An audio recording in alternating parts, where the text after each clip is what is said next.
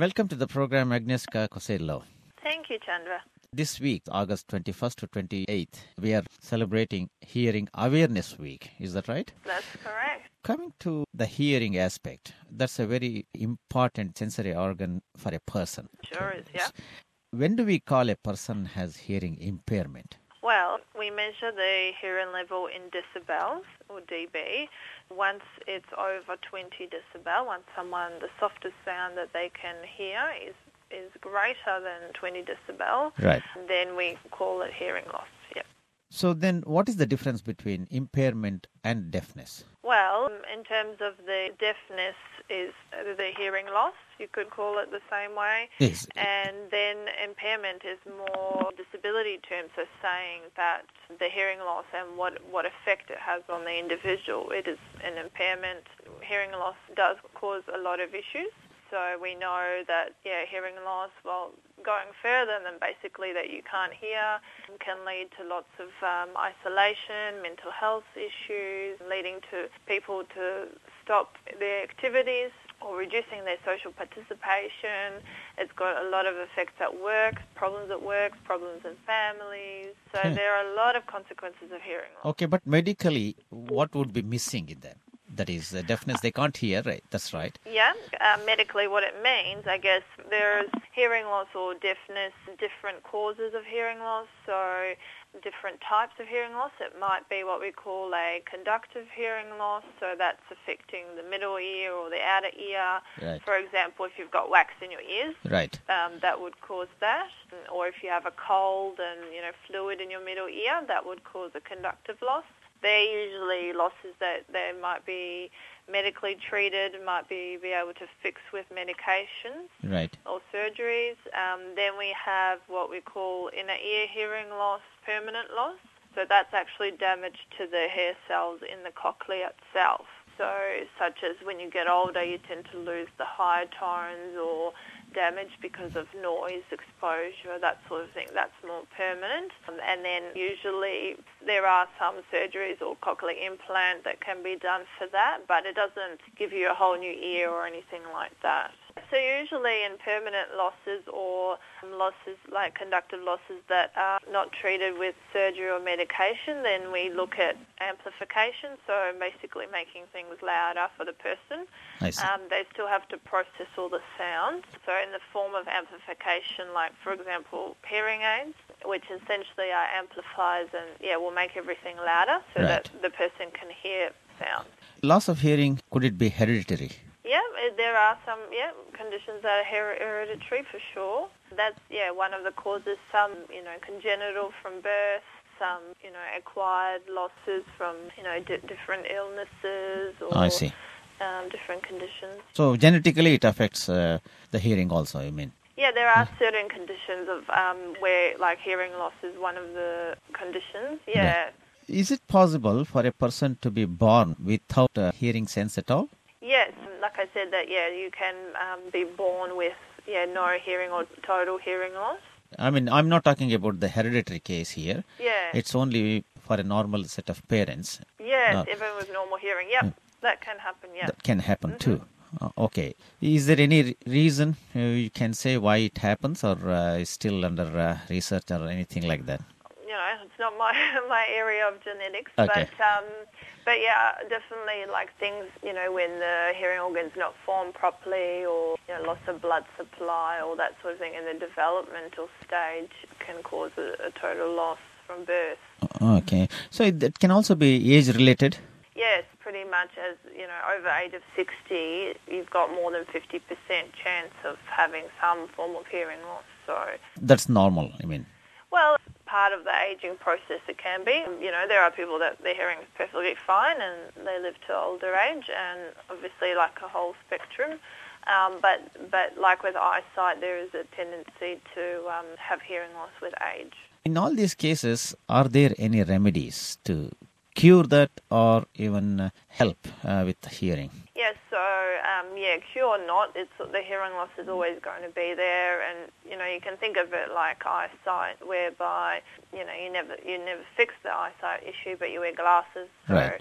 that's the thing. You have some help Oh, know, okay. Most most hearing losses, you know, age related, do well with some amplification, maybe like an amplifier system or hearing aids to help, um, as well as you know using communication strategies. You know, making sure you're looking at people and reducing background noise, being face to face, seeing all those cues. Okay. Uh, physically, we can't rectify the situation. That's all. Yeah, physically we can't like we don't Yeah. we can't we don't regenerate those cells in the in the ear. Once they're damaged and a permanent loss, then yeah, we can't restore that. so, which means uh, transplantation is out of question here.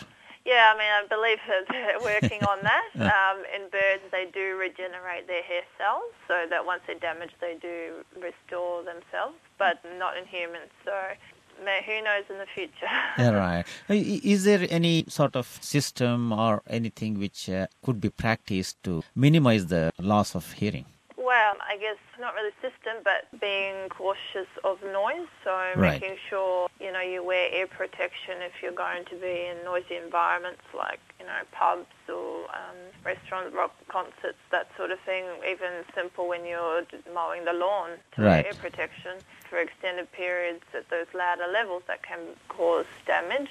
That sort of as a preventative measure. Um, Listening to the loud noises like in the nightclubs and things like that, blaring music, what they play, that's not really good, isn't it?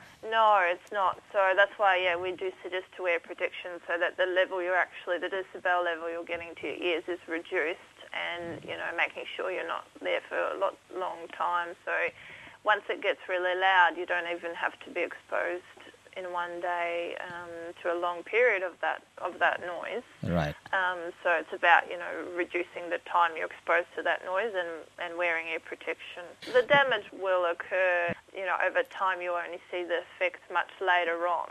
What is the normal level of noise which we can Yeah. listen without any damage to the ears? Well, normal speech is about 60 decibels, to Right. give you an idea. So over 85, over 85 decibels is when we have to be more cautious about the time of the exposure. Right. And, you know, rock concerts would be like from 100, 110 know, decibels Oh. high or higher, Oh, I see. sort of quite louder environment. In short duration, is it okay, or is it uh, exposure for a longer duration that would affect the ability to hear? Yeah. Well, if it's to up up to 85, then the exposure time is okay. But once it's over 85, the time you know can be from one hour, and then once it's very very high exposure level, might be a few minutes. So it does really decrease quite dramatically.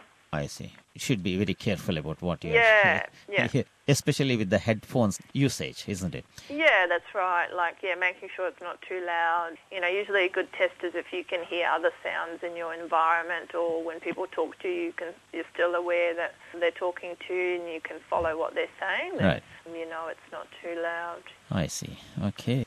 Where can we get more information on this subject, uh, hearing loss? Yeah, parents. Um, well, you can um, have a look on our website. Yeah. Um, Which so is? that's uh, www.betterhearing.org.au. Yeah, better. Okay. Yeah. Yeah, in terms of what you can do, if you're on pension card in Australia, you can have there are hearing services for that group of people. Right. Um, they're free service Right. uh, where they can get free hearing aids as well. So yeah, they can look for Office of Hearing Services program on the internet, and you know also talk to their GP All about right. that as well. So I think that that would be the wise thing to do. Contact your GP at the first instance. Mm. Yeah, so the first thing. Um, like anything, like audiology will test the hearing. Yeah. But it's good to get a medical opinion and just see if there's also, you know, maybe see an ear specialist just to do a one-off check of everything. Right. Um, and then, yeah, once that's done, then you can proceed with, you know, hearing aids or whatever, whatever the, the treatment might be. I see. So any treatment would be an ongoing one, is that right? Yeah, definitely. Yeah. There is no recourse. Yeah, So- there won't be like you know one magic um, pill Hmm. that will you know restore your hearing back to normal. No, Yeah, it, no. will be an ongoing thing. All Mhm. right. Okay.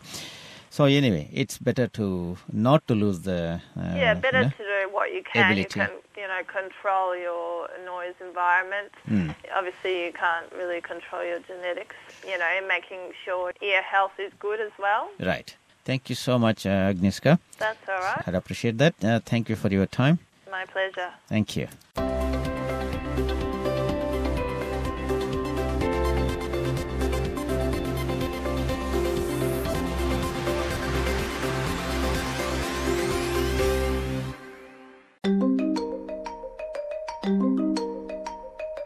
ಆಲಿಸಿರಿ ಮತ್ತು ನಿಮ್ಮ ಅನಿಸಿಕೆ ತಿಳಿಸಿ SBS radio app download ಮಾಡಿಕೊಳ್ಳಿ. ಸಜೀವ ಸಂವಹನ ಅಥವಾ ಬೇಡಿಕೆಯ ಅಂಕಣ ಆಲಿಸಿ, ನಮ್ಮ ಸುದ್ದಿಯ ಬಗ್ಗೆ ಅಭಿಪ್ರಾಯ ಸಂಗ್ರಹಣೆಯಲ್ಲಿ ಭಾಗವಹಿಸಿ ಮತ್ತು ನಮ್ಮನ್ನು ಸಂಪರ್ಕಿಸಿ. ಆಪ್ ಸ್ಟೋರ್ ಅಥವಾ ಗೂಗಲ್ ಪ್ಲೇಗಳಲ್ಲಿ ಆಪ್ ಉಚಿತ.